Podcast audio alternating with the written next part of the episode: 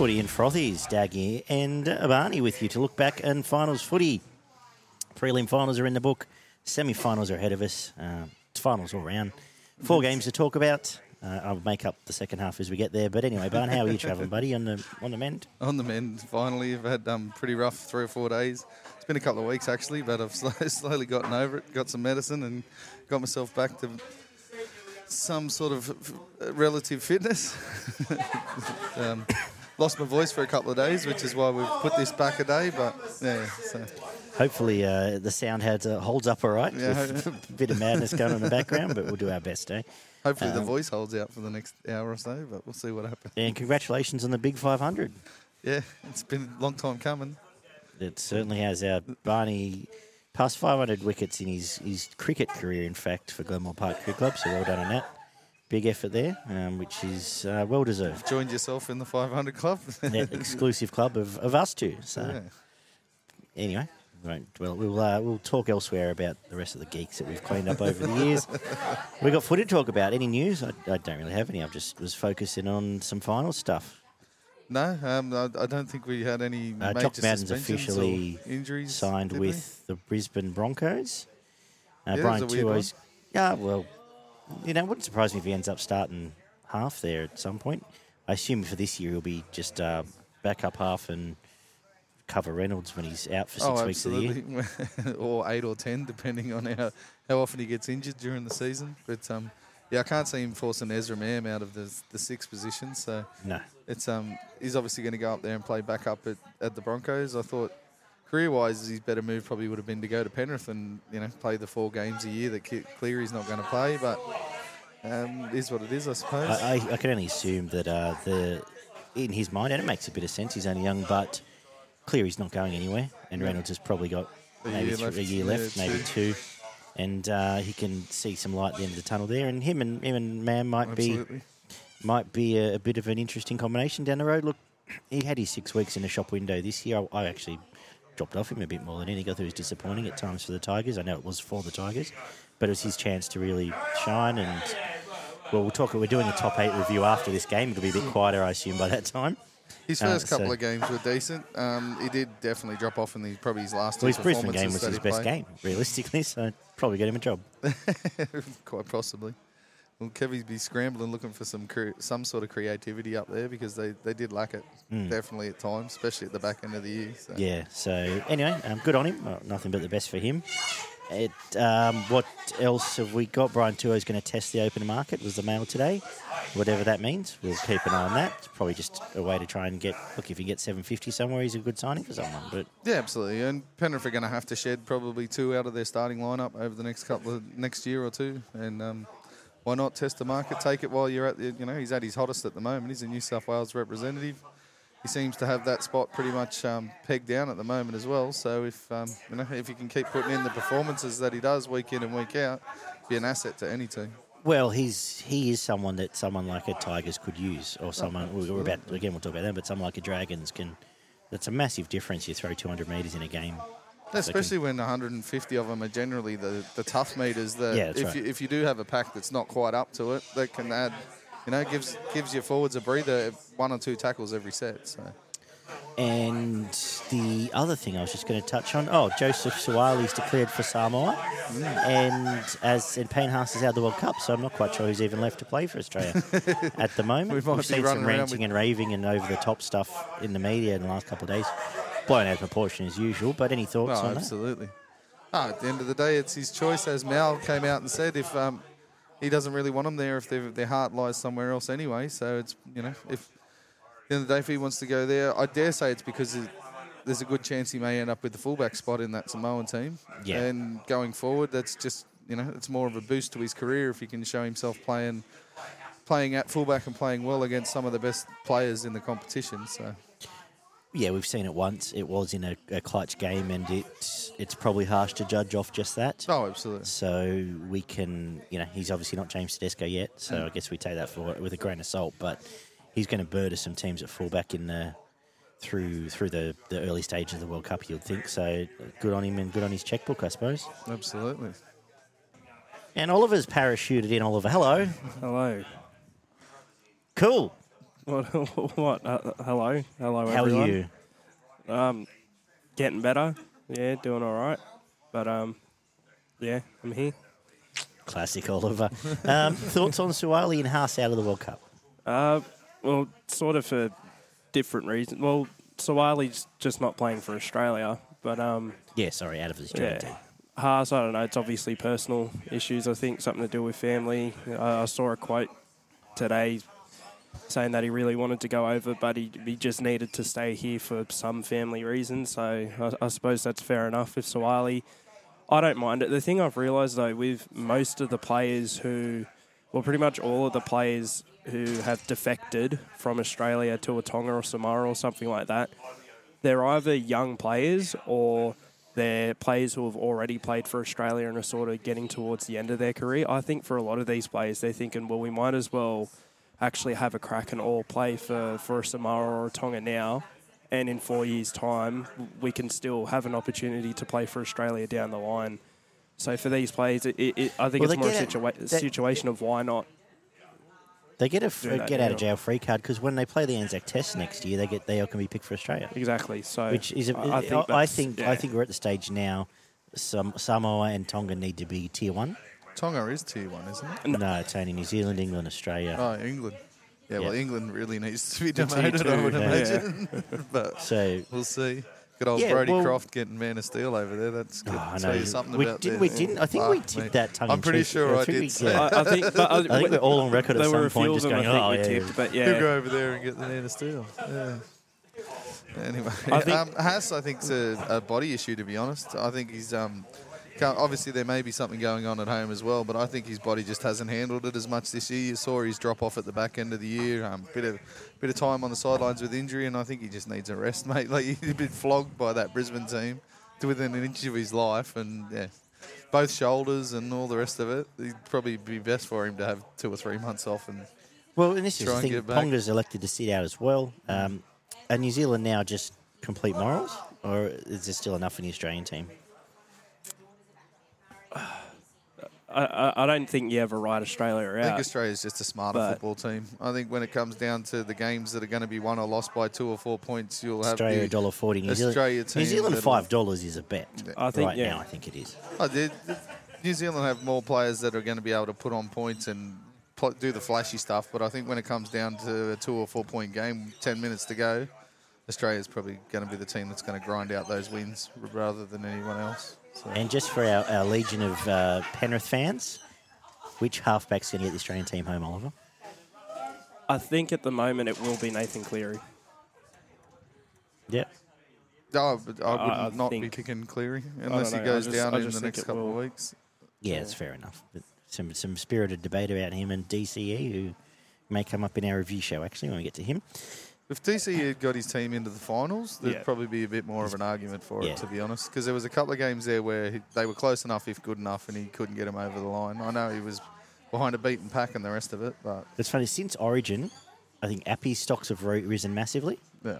Uh, I, I don't think Damien Cook makes the team now, and Appy may not either. They may still go with Harry and Hunt, Yep. which I, I think is probably favourite. Yeah. I think I think obviously Clear, a lot's going to come down to the next couple of weeks. But Cleary's played the game, yeah, a freak game last week, uh, and uh, lack of opposition really means Teddy's first pick, Latrell's second pick, and Matt Lodge is probably third pick at this stage. who- Patrol can play centre, so I, th- I think Jake ends up playing prop.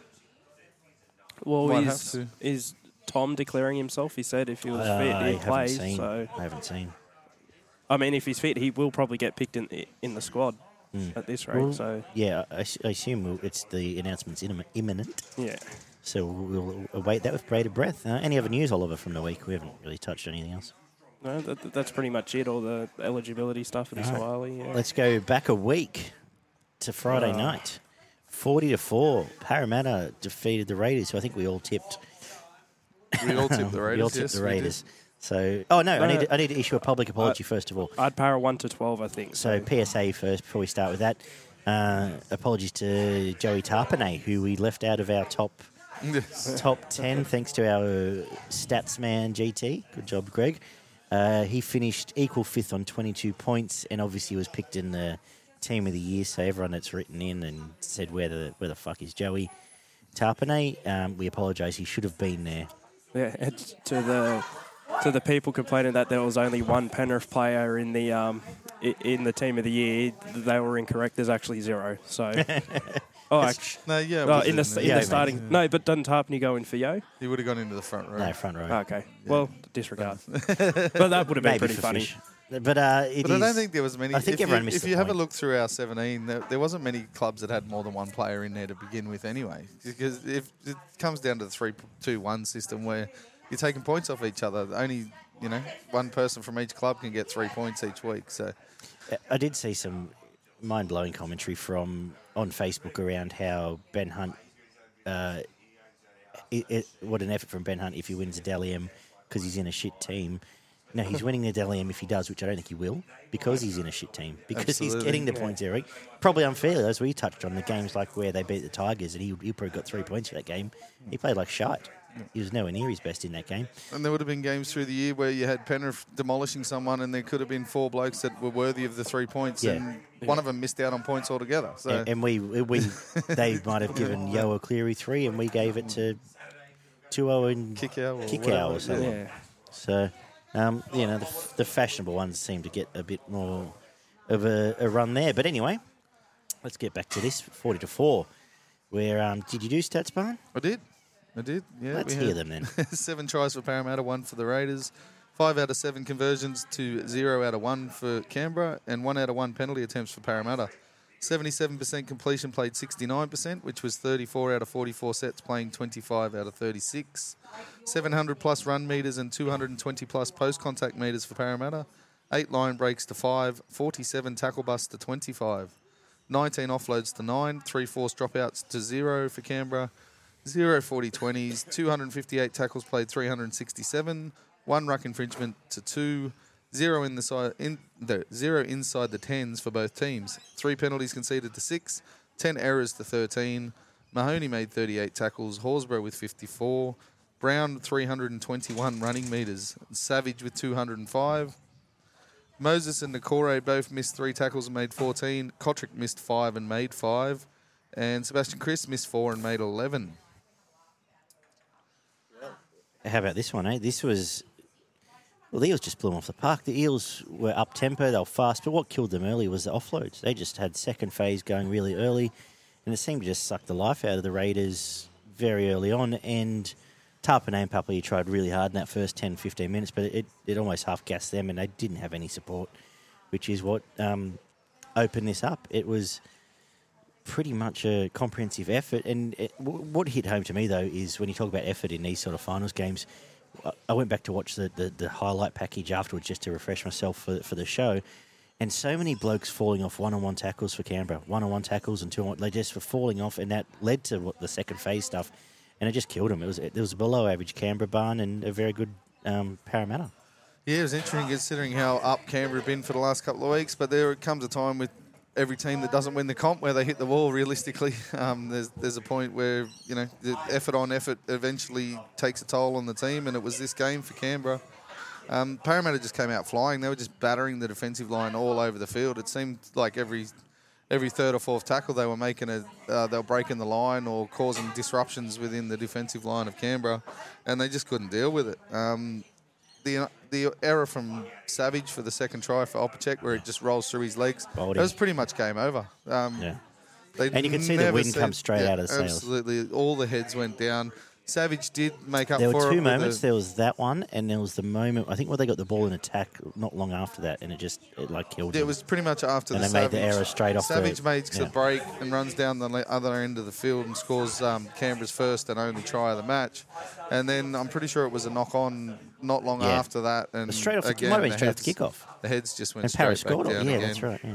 But um, that run from Savage was sensational. The way he just left Yeah. blokes behind him, and you, you do have to give him kudos for that. But um, yeah, Canberra just lost touch after that error and never really seemed to match the, the physicality from, from Parramatta. They were tremendous with the way the, the physicality that they brought through the middle of the field. Um, they were definitely showing up in the centres. Canberra's centres in defence were just cut to pieces by a Parramatta's backline. That's not their, their centres aren't any. You know, you don't lord their centres over anybody else in the competition. But um, they've shown up in the in, definitely in the centres and in the back row. I thought Papali'i and Lane actually This was really gave them best game in three months. He was gave them a, um, a lesson in how to in back row play. Um, I thought Tomoko was very good for Canberra, and um, Josh Papali'i was very strong as well. Young was okay. Corbra, uh, Corey Horsburgh had a massive impact when he did get on the field. Um, he had a really big game, as did um.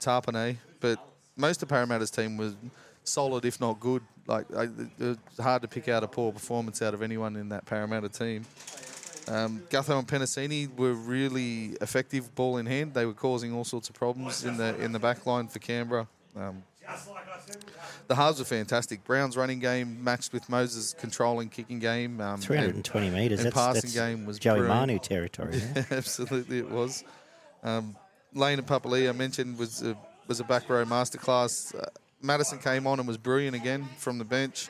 He had so much coming into that team, coming off the bench. Um, Paulo was absolutely destructive, and I think it was probably his best game of the season. I thought he set up this win for the for, for Parramatta in the first minute of the game with just absolutely destructive ball running, and they couldn't cope with it. They they did their best, but even putting two and three blokes on him, he was still bumping blokes off, and he was right in the game for for a change. Well, for me, the overarching thing for this game that I noticed is that it, it came down to one, not only the pure talent on the field, but also the experience in playing in a game of finals intensity as well. Because Para brought it from the outset, and as we said, the, the win was just instantly taken out of Canberra sails, and they couldn't come back from it. They didn't really know what to do. Again, that'll come with um, experiencing those type of games in future. That'll help them, but um, yeah, they were just done. I thought um, with the Xavier Savage try coming off the back of a disallowed try um, for Parramatta just before that, I thought, okay, maybe um, heading into halftime here, It felt like Canberra it can about. sort it felt like in another in another round, the game would have evened up, and Para might have even it- it- brought it- it away there. But yeah, I, I wouldn't have even uh, said, you know, they'd come back and end up beating Parramatta, but I thought at least to come back enough so that it was a relatively close game and they, they didn't get um, absolutely flogged off the park. But then the halftime came in the second half and it was just back to business as usual. You know, we mentioned um, before, you know, some games you can sort of give um, four different players three points. I think you could just about give 10 different players from Parramatta three points for this one. It was just, um, again, you mentioned Dylan Brown. I think he was probably the standout performance other than both second rowers, I thought, Papali'i and Shaun Lane. But realistically, at least from the starting lineup, and you add Ryan Matterson in there as well coming off the bench, it was just a, a, a near perfect performance for Parramatta. And Gutho, Gutho's great at picking the bones. Mm. I mean that in the nicest way possible. Like he just when he when they're on top, he knows when to chime in and when to throw one out wide or when to put his wingers away. And it's he was, he was as good as he could have been here. Yeah, momentum player definitely. Just jumping in at the right time off the back of um, what's been put in front of him. But I actually thought Moses was the best player on the field until he got again got concussed. Um, or I don't think they classed it as a concussion, but took him off. there's obviously a bit of a worry going into. You know, he's going to be targeted again um, going into next week. It was very much a white and just going fuck you. I may as well- yeah. You're coming with me then. Yeah. Absolutely, it was. Um, and I gave Paulo the two Well, talk, points. no, just talk. We didn't. Neither of us talked about it. So just talk us through Moses. Um, his kicking and he's running He's all on point. Yeah, absolutely. Um, the, his selection of passes to his outside men, he was drawing players in. Uh, it was generally on the back of that uh, sweep play where the the, the, uh, the dummy half goes back to the halfback, but he wasn't just passing the ball along the line. He was going in, committing defenders, and then selecting which player to play, which was generally the cutout ball to hit the centre, which gave Penisini a lot of ball during the night. Um, he, uh, he had a really good game on the back of um, Moses' selection of pass to put him into into position, and then um, I'm pretty sure who's on the his outside was it Sivo or Yeah. Waqa Blake? Oh, Sivo's Sivo had a- yeah. yeah, and they, those two had an absolute field day out on that side, and uh, it came back to uh, Moses running. Like, he's he wasn't carving the line apart, but he was, it, you know, running to the line and taking the chance of getting hit in his pass selection. And his king game was fantastic. I don't, I don't think he. Uh, I don't think there was a a 40, uh, a 20 metre reset, seven tackle set all night. His bombs landed just inside the try line. He, his grubbers landed in, in goal. he yeah terrorised the team with his kicking game. It does particularly feel like the year that he's ascended, like he's now gone beyond the what we thought of him as a flat, whether it was a flat track bully, whether it was. He's definitely stood up in more. But his kicking game's been great in the last than reckon has just recently. so good. And from where they were, we were questioning if they make the eight six weeks ago. To now, it now, it now is to me starting to generally build momentum towards. When I watch this game, or by the end of it, my brain was ticking over it. Hey, imagine how big a Para Penrith grand final is going to be Oh in yeah, Sydney. It'd be absolutely. amazing. And he's got that show and go as well. He, he works a short side better than pretty much any half in the competition when they get on that short run and show and go and go down the short side. I thought he was tremendous. Um, and I thought Paulo set up this game in the first 15, 20 minutes when he was on there. Just the, the way he was running off the back fence every time he touched the ball. I, I'm not sure what his meters were, but they were pretty ridiculous. 164 off Yeah, 18 hit ups, Here's some mate. Gutho two sixteen. three tackle Uh, busts. Brown 320, RCG 190, Paulo 160 with 53 post contact, 220 to Lane and 230 to Papai, and 150 in Matterson. It's hard to stop a. 24 tackles. And then Nick Corey offloads. 160 in. Um, what would he? He wouldn't have played that long. A line break and a line break assist. I thought Paulo was Nick tremendous. Corey 168 metres in 40 minutes. And then, as you mentioned, three of the other ten that could have possibly polled points in this game. I had Leon, uh, Shaun Lane, Brown, or Papali'i for the one, but I, th- I thought the back rows were f- absolutely fantastic. I probably would lean to Papali'i or Brown. I'll go Papai. Probably, yeah. Be- Um, I just especially given, and I don't know if this is good, but given how much they were shut down by Penrith, they were outstanding in this game. I thought. So well, let's clarify: Moses three, two puppy, one to Paulo. Yeah, we'll do that. Sure. That sounds fine. Thanks, Oliver. Ollie's just on board. All right. The next game was the uh, Souths putting away the. Who'd they play? It was a long time ago. Oh, that's played right. the Sharks. The Sharks. yeah, that's right. They did too. The Gummy Sharks. Uh, 28 12. Stats. Yeah, talking about saving one of your worst performances for a finals game, but yeah, um, was definitely not impressive for what the Sharks put out there in this one. Two tries to six, two out of two conversions played six out of six, then one out of one penalty attempt for Souths. 62% completion played 68% for Souths, which was 20 out of 32 sets playing 26 out of 38. 350 plus running meters and 75 plus post contact meters for Souths.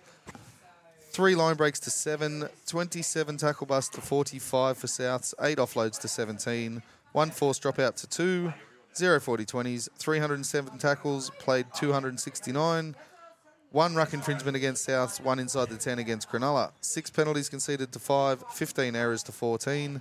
Brailey made 39 tackles, Murray made 37, Moylan missed six tackles and made 20, Ueli missed five and made 10. Uh, Campbell Graham missed four and made 13, and Cody Walker missed six and made 20. So, you know, I've trumpeted and trumpeted on about how they've got that shit 20 minutes in it. They seem to put all 14 minutes together in this game. But this was, I don't know what, they just had no energy, it felt, for half this game, Cronulla. Most of it. And then, About 10 minutes. and then when in. they were, and then there was a point there, even late in that half, where they could have, you felt they get some possession here and score, they'll win this. It suddenly just turned on, and then uh, who was it? Rudolf dropped the ball. Was it Rudolf dropped the ball first hit up off the scrum? Yep. and then that was it, and that was the end of it. Once Souths, it turns out, look, I, I've got the inkling this Demetriou can coach. Uh, they shut down. They and it's not hard. We could have all done the same thing, but they shut Nicho down. There's no second point of attack. There was on this game. There wasn't for this game, I should say. Um, when they started using Moylan later in the half, he put up one kick which actually led to points. But then other than that, he was sluggish, and it just felt like every time they had the ball, when they tried to shift left, especially, they were just slow motion, and then Souths were able to counter it half in their sleep. They just, I don't know if that was like you say, whoever doesn't make the finals, the the, the gas tank runs out, and that was probably Sharks' game. But and uh, Fitzgibbon was quite critical of them, so he The agrees. last two weeks, even what, against, what, yeah, what you take of this? 'Cause even against the Cowboys, they were very nervous. You could see Yeah. in the way that they played their football, they were very uncertain of exactly what they were doing with the ball, which obviously only led to errors and um, confused attack. They were physically dominated in this game Hmm. from minute one until the end of the game. Um, the forwards got bashed. The only one that really I thought stood up physically was Rudolf, and he did have a couple of errors in him as well. Um, I'm really starting to really like Rudolf. I think he's a good player. And Yeah, apart from what I absolutely. just said, but he, Yeah, but they, were- as I not to said, they like. were physically dominated right across the field, um, and that leads to obviously led to panic. They weren't sure how they were going to, so they started to try and go around the round Souths rather than go through them. You know, that you're never going to win a game trying to go around. Ninety percent of the time, you try to go around someone unless you're that much better than them. You got to go through the front door first, and they couldn't get through the front door, so they started doing shifts to the edges, which you mentioned were slow as well. Um, then you have um, even in good ball and good position, they seemed to shy away from the contact. They weren't running directly into the line and trying to draw players. They were trying to get around the outside, which just led to the, either balls getting thrown out the back or people pushed into touch.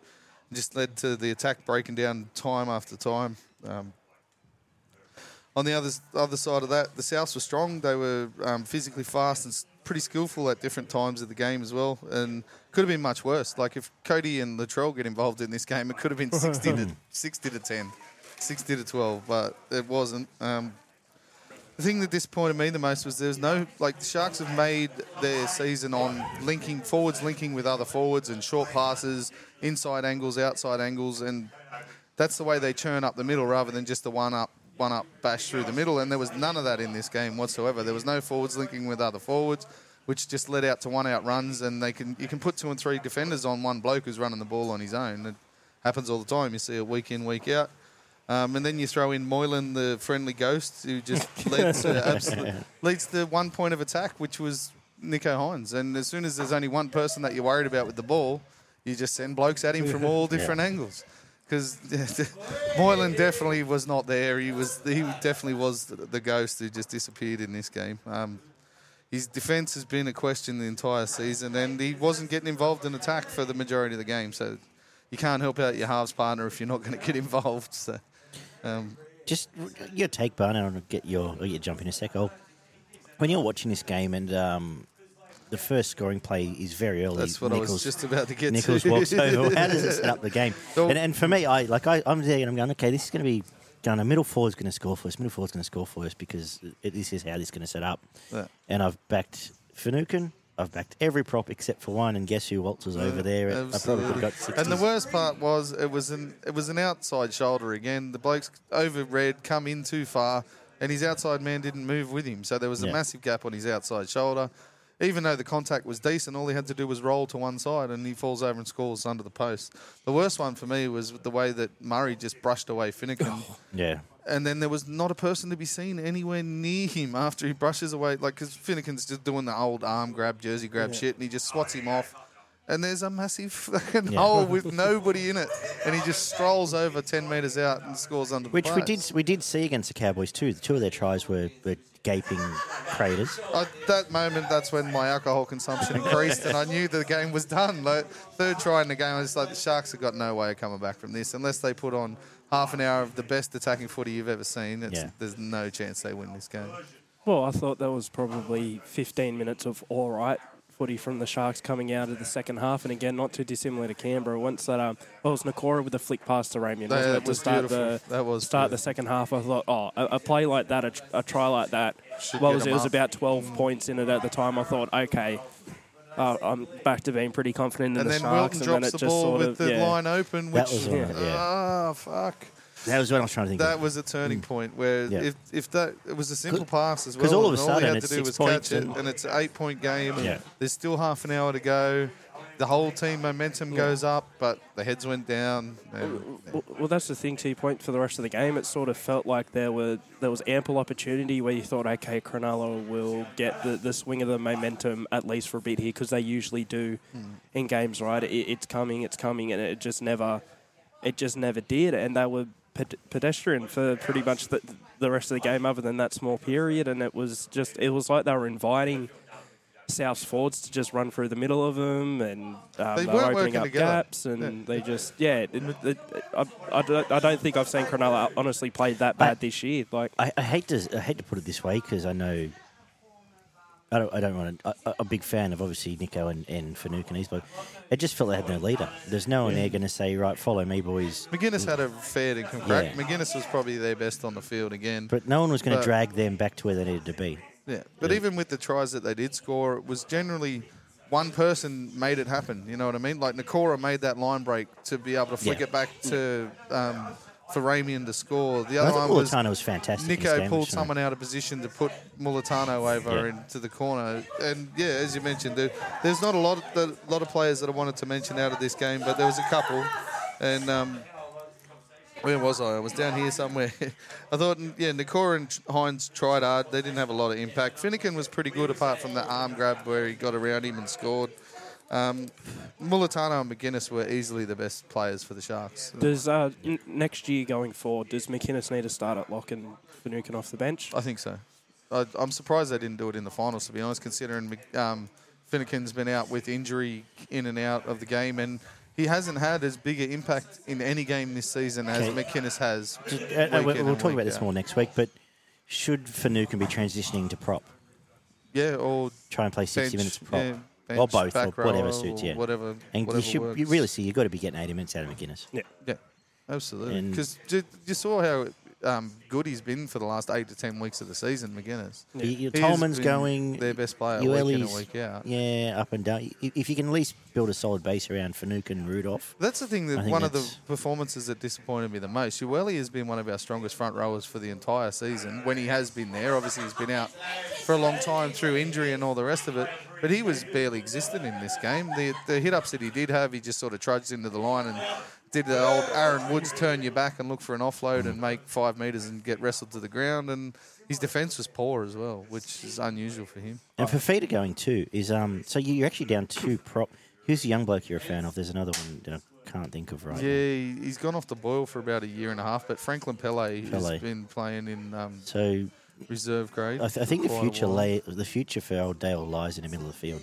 Yeah, think. and you're bringing in um, Oregon Kaufusi's coming into the squad next year, which He he can will play be a handy Yeah. front rower. Yeah, yeah. But um, yeah, there's they, they need another two big bodies in the in the middle of that pack, and they probably they well, they didn't, they need another half. Like that's not. I know they finished second, and Moylan did have his moments during the year, but he's past it now. He's a 14 at best, Hey, I in my opinion. Keep But- throwing up blokes like this, but how good would say uh, with a Nicho there, someone like a someone like a Dewey at six Yeah. is the perfect fit for that sort of team. Really, when you think about what's up.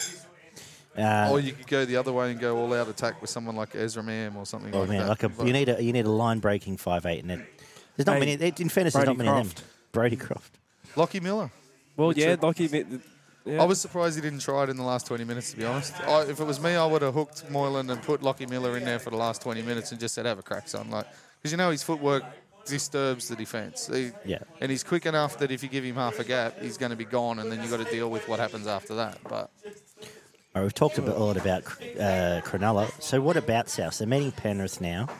They're, and we're about to. We'll, we'll, we'll actually save a few of my little gems there till the preview itself. But end of the day, they were pretty good. Campbell Graham's been fantastic the last two weeks. apparently Jesus he's got a broken really rib good. as well. Yeah, He's been needled up for the last three uh, weeks. My God, he's a like.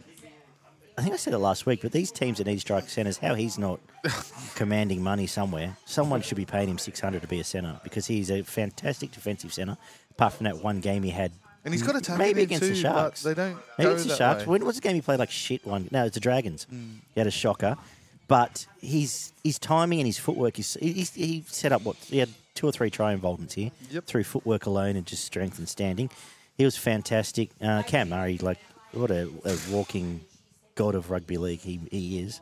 He's a future Australian captain, let alone anything else. Because my God, what a man! He was sensational here, and and and they've put thirty on a team or twenty six on a team without, like you said, Latrell and and Cody really being Yeah, involved way, here. way too involved. Well, a, a lot of it, w- w- as I said, sort of was the forwards, and I, I don't want to downplay what South Sydney did because all you can really do is play in front of you, and they did that well. But I think a lot of this does come down to like Cronulla just being completely off the ball. Um, so it will be interesting to see against Penrith next week because. I doubt Penrith will be that off the ball. I'm just going to say that as a bold prediction right now. So it, it just will be interesting to see sort of how I don't want to call it like a free run or something. I don't want to disrespect Cronulla to that extent, but it will be interesting to see how South Sydney prepare coming off of a dominant victory against a team that that really didn't show up as well. Well, It's they funny- did pull up for the last the last 20 minutes of this game was very scrappy.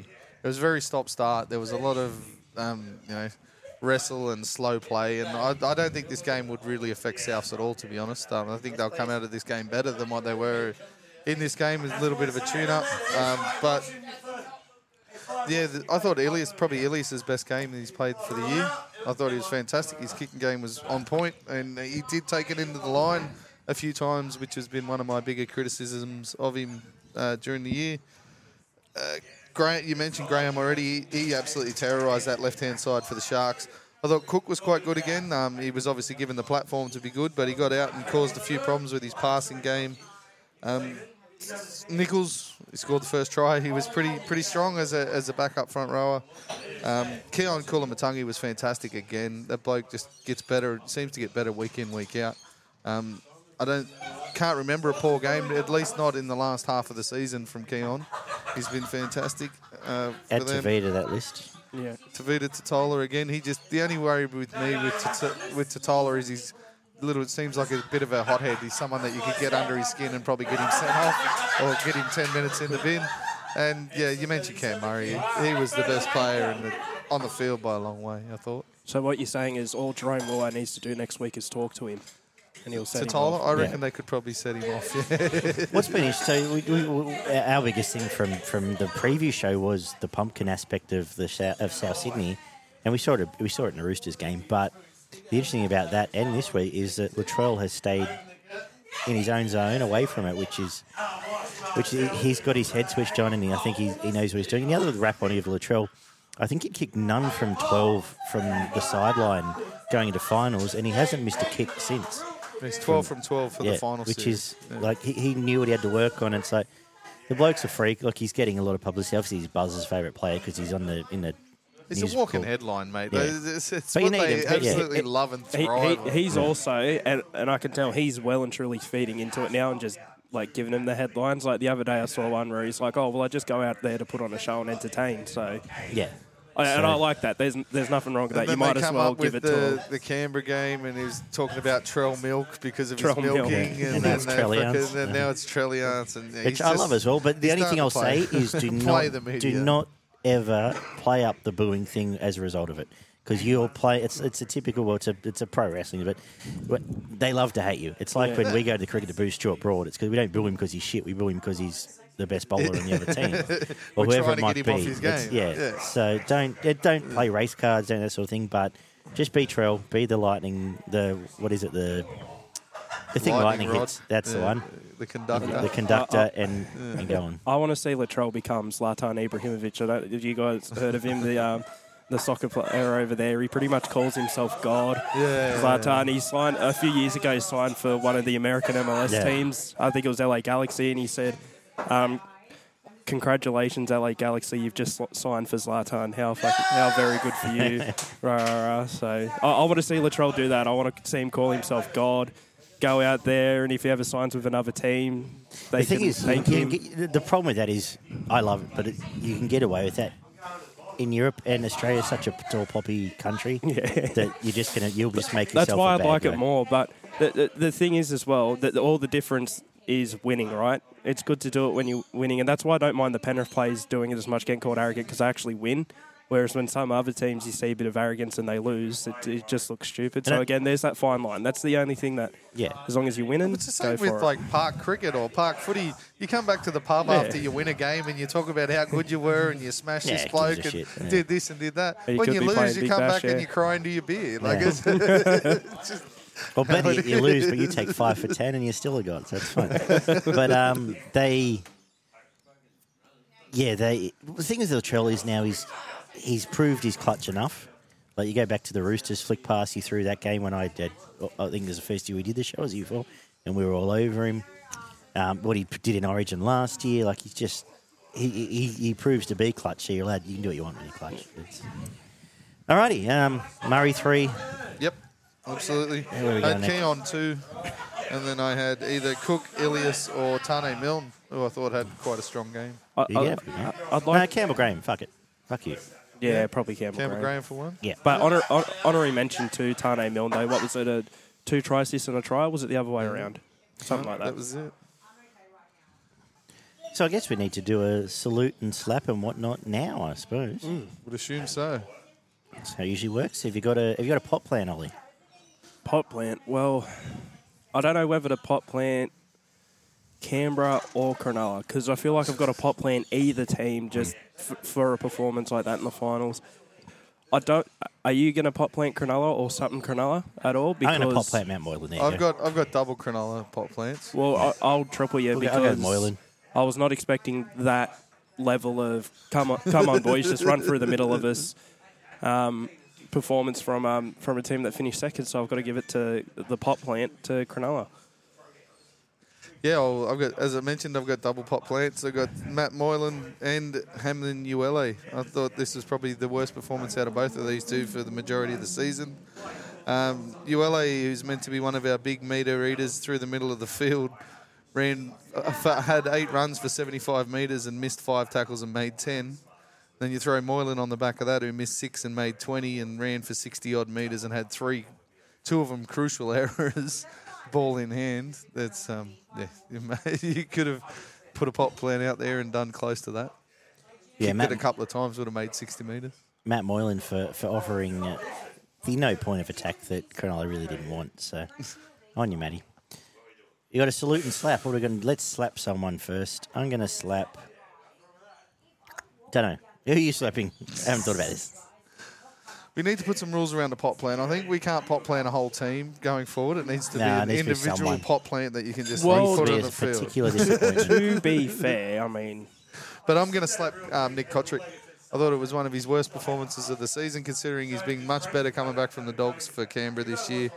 Um, he did have 13 runs for 130 odd metres, but he he made five tackles, missed five, and had a pretty poor error in, in the game as well, and um, has definitely not up to his standards recently. So I've just thought of something right. Can I still slap a whole team right now? Yeah, because go I want to add a pun in there.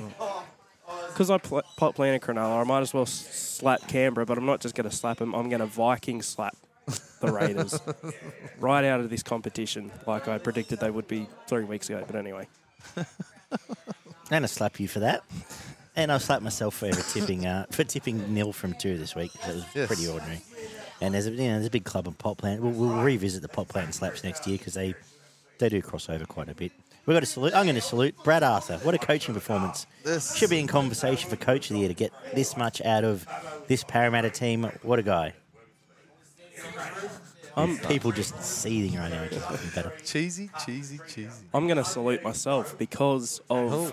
last week's salute. It was a strategic salute and it paid off. Obviously, for weeks, I've been bagging Canberra leading into the final. So Brisbane shit the bed and they make the finals, and then I tip against them and they win.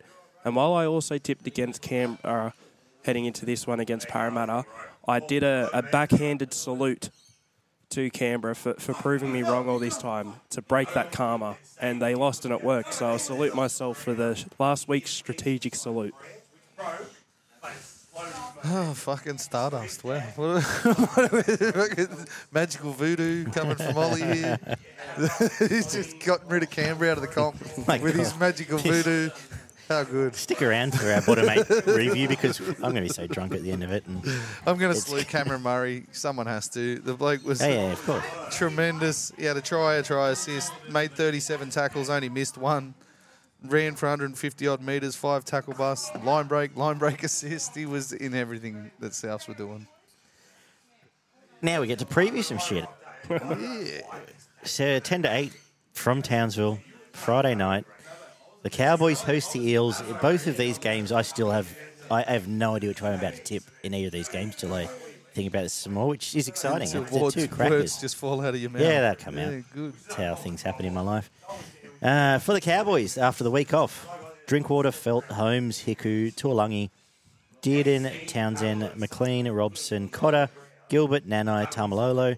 The bench is Hamaso, Tabai Fido, Leilua, Hess, and Neame. Come at me, Greg, after pronouncing those. and for the Eels, Gutherson, Sivo, Penisini, Opacic, Blake, Brown, Moses, Campbell Gillard, Mahoney, Paulo, Lane, Papali'i, Matterson, Bryce Cartwright, the one change, comes into the bench with Arthur Kaufusi and Nia Corey. Uh, yeah, interesting times, Barn, eh? I was half expecting you to get ba- Brown wrong after No, no. that little fucking. I think I pronounced it correctly. Oh, mate, both of these games have a similar feel to me. Um, I can see one, uh, one team benefiting from a grind and staying close for 60 to 80 minutes and then, you know, winning it at the last minute. And I can see um, two of the teams just being explosive early and just blowing the other team off the park and then the other team having a chase. So um, for me in this one, Parramatta, I think they need to amass somewhere between 18 and 20 points in the first 50 minutes of this game to put the Cowboys out of it because I think if they leave it late, the Cowboys they've pr- proven themselves to be one of the fittest teams in the competition, which Parramatta haven't. They're, when when you go back to Parramatta's bench, they lose a leg, and if this game's still close in the last 10 minutes, I'll be backing Cowboys to come over the top of them. Um, but I think Parramatta do have enough to be explosive enough early and put on some points. Cause um, cause issues for the, the halves and the centres in the defence for the Cowboys, and um, score some early points. Uh, there's a little bit more X factor, I think, coming out of the Parramatta halves, which leads to a few more points. So I think Parramatta, I've got one to twelve. Wouldn't surprise me if the Cowboys do come home very strongly and make a very good game of it at the back end of this game. But I think um, Parramatta just doing enough uh, early to put themselves ahead to be um, yeah winning one to twelve. I'm, I'm going to back Moses again. I don't think I've seen him in this kind of form leading into finals, and he is somebody who does. I know we've we've potted him as a flat track bully and stuff, but recently he's shown himself to play better in these kind of tough and tight games, and they're going to need a really good kicking game to to put this Cowboys team away. So I'll go with him as man of the match. Um, it could also be Papali'i just rampaging early and scoring a try and setting one up, but I'm going to go with Moses. And I'll go with the first try with Sivo because he's as good a shout as anyone to score the first try in any game that he plays. So. Yeah, to your point, I feel like both these games will have a very good handle on where it's heading 15 minutes in.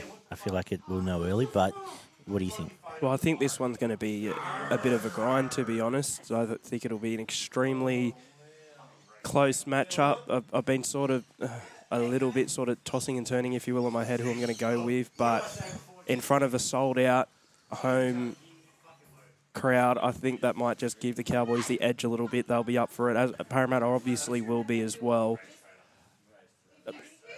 I just like what I'm seeing out of the Cowboys' backs a bit. If they get to the edges, I think they can expose Parramatta a bit, and I think that can be where they win the game, um, which is something they've done very well throughout the season as well.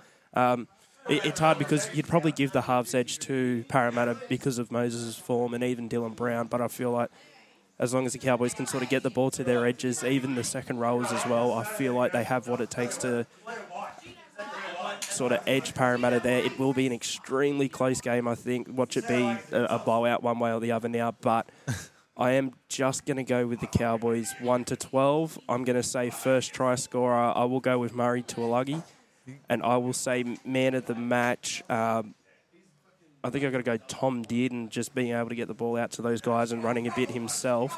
But interesting, I remember when I was headed to the Panthers Eels game with Dane and we're having a bit of a chat about sort of the Eels and the finals. And this is a bit of a, I guess, in a way, a bit of a hoodoo breaker for Parramatta if they can do it because it always seems whenever Parramatta get to the finals and they verse the Cowboys, they're usually the favourites to win. I'm not actually sure if they're not favourites here, but they're, still they're, they're usually the favourites to win, and they lose. 2005, they were supposed to win the comp. They got walloped by the Cowboys in the last round of the final, uh, in the preliminary final.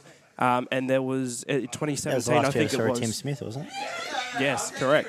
Um, but in 2017, that year when the Cowboys snuck into eighth in the second week of the finals and Para finished top four, they went out in straight sets, and it was because of the Cowboys. So this is also sort of a bit of a, I guess, a historical hill that Parramatta is going to have to try and overcome, which uh, I don't think they will. Yeah, they. This is a funny game because Cowboys feel like the ultimate grand final side, like the, the side that makes the grand final to be beat. And that's what they feel like, uh, with all due respect to them. They feel very much like the 2019 Raiders for me. Yeah, a little bit. Like oh, they- oh, yeah. You can go right through. There's always this team that makes the grand final, but they're just there because And when they get They there, to be. and, and everyone's behind them, and they're the underdogs, and then they Yeah. verse Actually, the team, and then yeah, And the other point, actually, I realised who the Cowboys are these days. Cowboys are mid '90s Newcastle, where Newcastle now are a complete basket case, but they always had that strength of being the local team um, at their best. Every three or four years, they cycle through, and a town gets behind them, and they rebuild, and it is. And that, that's who they're like ninety. They're the, the Yep. late nineties Newcastle, early two thousand Newcastle, uh, and Newcastle, as I said, lost the plot. What does it all mean? Nothing. Because now what I'm going to do, I'm going to tip Parramatta. I think they're they're too big and too strong, and they might bash their way into this game and set a nice tone for their halves who are red hot. And I'm going to jump on, just get behind the bandwagon of a all Western Sydney final, and just to what it might do for, for rugby league in general. I think it could be amazing. Man of the match, I'm going to go with Dylan Brown uh, on the back of last week. Uh, back end time and space, he'll have a couple. He'll score a try and set up another couple, uh, just through his strength there. But tremendous clash him and did, and a great clash did. And I didn't realise how young he was, but he's been around forever. It feels like And started he's a at serious 17, I'm player, pretty yeah, sure, Serious player, did. Uh, and first try scorer, Opacic, keep his streak going as well.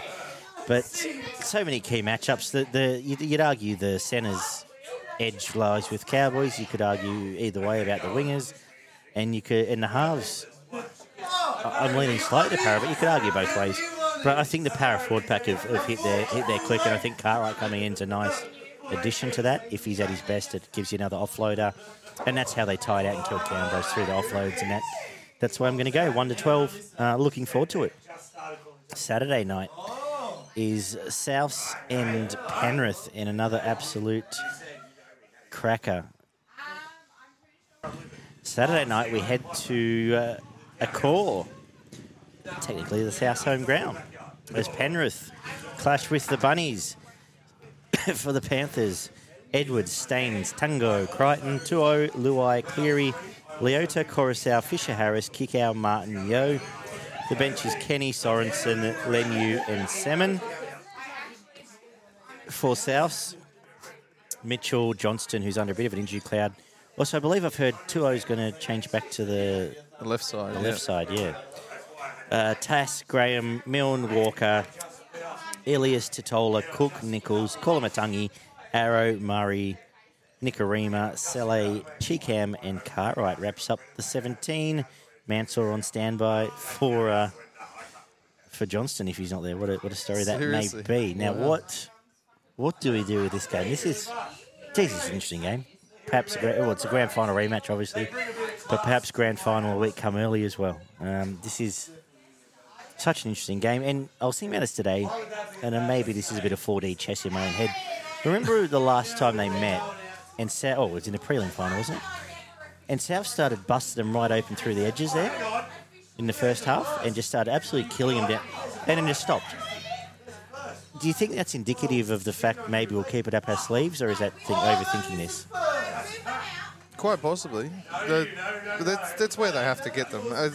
As I mentioned, I think both these games have a similar smell to them, and to me, I think Souths need to be somewhere between eight, uh, somewhere between 12 and 20 points in front going into half time or not long after half time, because Penrith is suited to the grind no end whatsoever. They, they'll play 80 minutes, they'll play 120 minutes and beat you by one, but they also have they have more of an X factor than the Cowboys do to be able to match you in a an explosive. Let's go straight out of the bat, uh, straight off the bat, and um, I can't see South winning this game. Um, don't get me wrong, it, it could happen. The Latrell could have the game of his life, and Cody Walker could set up four tries. But this defence has been one of the hardest defences to break down for over a year, a year and a half, two years. And they've got some of the biggest back rowers in the competition in your, in your kick outs and Yeo with his ball playing. Leota and Fisher Harris through the middle of the field. Like, good luck stopping them if they get on a roll through the middle of the field. So I think South absolutely need to ambush this game and be ahead by two or three tries going into the last half an hour of the game to be any chance. But I, I can see Penrith just strangling the life out, life out of them from minute one till minute 80 and winning by 10 or 12 and just looking as comfortable as possible. I think Yeah, the, the, South's, South's key here is early ball movement, get the edges, which have looked shaky at times for Penrith, get the edges panicking, and but you need to you need to execute too, and you need to put on 18 points. You need to pull that off. The template's been there from Melbourne a few years back. Ever since then, we've said it. We, we say it all the time. It's much easier said than done. It's only been done maybe three times, twice by Parramatta, admittedly. Yep. Uh, and we and that's where they need to play to. If they don't, they'll get beat. This and, and the more I think about it, the more it's a bit like Hay List trying to run down Black Caviar. I think this is the best of the best trying to, and we're, we're, we're, trying to create excuses as to why Penrith will lose. We know why they can, but I don't think in practice it plays out. I'm going to go Penrith 1 to 12. Uh, man of the match, Cleary's going to kick him to death, make Latrell either touch a ball when he wants to or not touch a ball when he wants to, uh, and just either take him out of the game or make uh, Johnston have to a lot, a lot of meters from his own yards in reply. Uh, that sets him up well. First try scorer. I'm actually going to go. The, the, the change is going to work. Biz will score first here, and um, then I'm going to let Ollie do the rest. Well, if Nathan Cleary has a bog standard Nathan Cleary kicking performance, then Penrith win this game. Honestly, because and the main reason for me why is because there's no one on the opposition that can match him. The one who comes closest, close. honestly, the one who comes closest and he doesn't is if Latrell on every last tackle just came up and put up a few of his clangers. Which he'll start see doing. how He does, he does do that. because uh, that's the, the only line of defence, if you will, that South Sydney could possibly have against Penrith. A lot of what sort of kept South Sydney and Penrith, especially in that uh, grand final last year, what sort of kept them both afloat at the same levels because you had Adam Reynolds responding to Cleary's kicks and having an amazing kicking game himself, right? Souths don't have that this year. So if Penrith can just honestly kick them to death, as you said, then they're not going to be able to sort of regroup from that. And Penrith, I think, will be on them and keep them back. And as long as Penrith defend well, which they very much can do, then South Sydney's options of what they're able to do in terms of that X factor and the big performances from the forward through the middle, a lot of that's very limited. So in that same vein, I, I feel like it will be low scoring because I feel like South Sydney are going to have to defend their asses off and be gutsy in defence, which I think they will be. So I, I am going to go Penrith one to twelve. Nathan Cleary, man of the match, for, for the reasons I just said, and I'll go first try scorer though. I'll go Alex Johnston. I'll say Souths get over first, but again, Uh, I feel like it'll be a gutsy defensive performance from both teams, but it'll just be that kicking game, pinning South Sydney back and limiting their options in what they're so good at doing in attack. They'll just get flustered and they won't be able to. I don't think they'll be able to prov- provide much in attack. I didn't give mine, but I, I've got Penrith 1 to 12, but a very comfortable 1 to 12, and I wouldn't be surprised if they break it open late in this game. If Penrith are ahead by 10 to 12 with 15, 20 minutes to go, you will see Walker lose his head, you will see Latrell lose their head, and they will go into that psycho mode where they start doing stupid shit, and Penrith will just romp all over the top of them if they get them into that into that position. I'm actually going kick our man of the match. I think that left side is going to be lethal. Uh, you got Isaiah Tass there, who's don't get me wrong, has been a very good young fella coming through, but finals is a whole different game. And when you got kick bearing down on you with two, uh, with To'o and um, and Tago on his outside. That could be anything out there. I think Penrith's majority of their points come through that left side, and it'll be either Kikau himself scoring or setting up 2-0 and Tago. And I'm going to go with Brian To'o to score the first try back on his favoured left side. Lovely.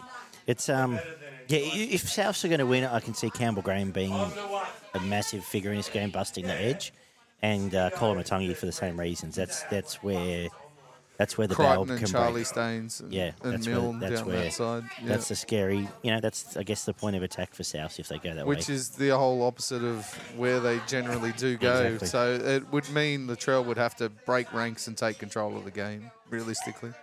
But- Looking forward to it. it it's, it's an intriguing game. And it sets up uh, an intriguing grand final potentially. So if we, if we go with what we're sort of suggesting, well, final word here um, for footy and frothies. If it is a Para Penrith grand final, which fans are going to be more intolerable? Ollie? Well, here's the thing. I think Para fans, because they'll lose, but P- Penrith fans will be pretty intolerable when they win. Yeah. Well, that's what I mean. If they, Yeah, if they like mm, don't know if the Para fans are any better if they win. To be honest, If the Para fans win, you won't hear about it. Won't hear anything apart from their win for the next 50 years because they've had nothing to the good news is it'll be put their, 30 years in pin their between. fucking flag on. For I'll be dead by the next one, so that's all 47. right. That, Anyway, anything you want to finish on? What's got you frothing? That's what we usually do. uh, Nathan Cleary's Boot. beautiful bu- boot. Yeah, his beautiful boot. Who do you think's got a better chance out of Parramatta or Cowboys to put it to Penrith in the grand final? I think Para.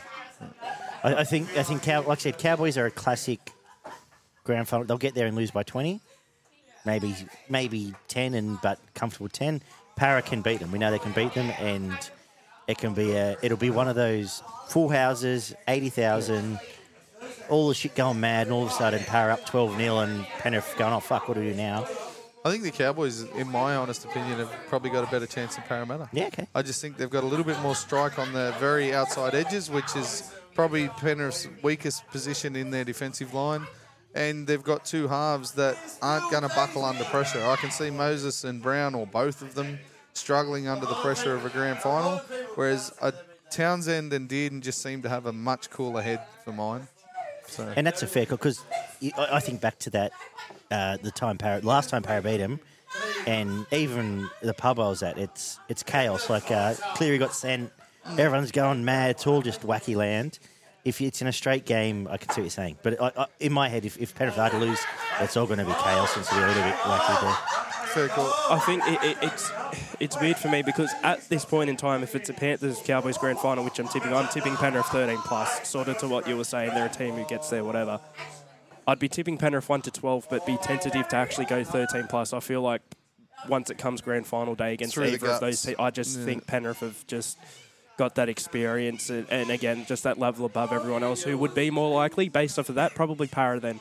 I would say, but I, I, I'm just going to sort of say it here. I feel like, well, if it's a Para It is a fair grand final, If, if you say, if you make the argument, which Barney has, that calmness is what's going to get you close, Yeah. then yeah, I, yeah. so- I, I just feel as well this might not be the most memorable grand final this year. As in, I think it might be one that Penrith sort of just Well, wins. it- I, I, I'm just I just getting feel that like feeling. if it's going to be If it's the Penrith Cowboys, Cowboys, especially, it's going to be when they played last time. Yeah. They won by 10 and you go, and they're never going to win. Oh, they lost by 10 yeah, and they're never going to lose. Uh, and Penrith were never going to lose. They'll just, everyone went through their motions and Penrith's motions were better than Cowboys' motions. But, you, like you said, it is intriguing that the edges are concerned if you have, uh, they do get May back, but it's someone like a Val Holmes might be able to tear that Tago, apart. To'o, Yeah. Stain, or you get. um, I think he's back. He's only you one game, didn't he? Yeah, you get May? May, back, but May and Crichton are susceptible To, in to, defence. a, To, to a Luciano, Val, yeah, uh, and then the other side, Hiku maybe busting and moving. Yeah. I, I- I don't think it'll be. It would be as clear or as similar, but it wouldn't be too dissimilar. I don't think if it was a pair, this Cowboys grand, grand final for me, then that South Sharks game, as in. The Cowboys will, will be in it for most of the game, but when there's opportunities to be taken, they, they just don't. And Penrith are just in control for most of it. And then probably after halftime, like Cronulla, Cowboys might score a couple of tries, and we think we might be on here, and Penrith. What's might, got me frothing is the yeah. Parramatta Cowboys game. I am expecting the Cowboys to come storming home at the back end of this game. I think Parramatta may set up a pretty good lead, but I expect the Cowboys to be coming home really strong through the middle of the field and the outside backs. And this game, I'm expecting to go down to the last couple of minutes. And there's going to be some chaos at the back end of this game. So. Hopefully, it's not a uh, obstruction uh, after the bell. But anyway, we can all hope. Looking forward to it. Both games should be crackers. Look forward to reviewing it this time, probably earlier next week. Are you frothing? I might do that. Uh, what's going to be frothing? The clash of uh, the back rows of Para and actually the whole Ford pack, Para and Cowboys Fords, because we're going to see a young Ford pack who are the little blokes you want in the trenches fighting away every week. Knock them down, drag them out, slobber knocker. They're gonna they're gonna be up against the big boys. Parramatta are going to up there to belt them, and we're going to see who's going to hold on. You know, your Reuben Cotters and Nanos of the world are going to have to step up against coming. the big boys, Yeah, and that's what that's what's going to be exciting. could do anything. And then he's in as good a form as ever, JLJT. Mm. So that's that that game as a whole has got me excited. So looking forward to it. It's been footy and frothies. Stick around. We're going to review some shit teams now. uh, and then we'll be back to review the all of this stuff. We're going to have it's grand final week next week. Action Bailey Absolutely. potentially on the cards at some point. So what a what a excitement machine he is. We'll get to that uh, and much more. Anything else you want to finish on? no, Bring on the footy. Happy days. Bye guys.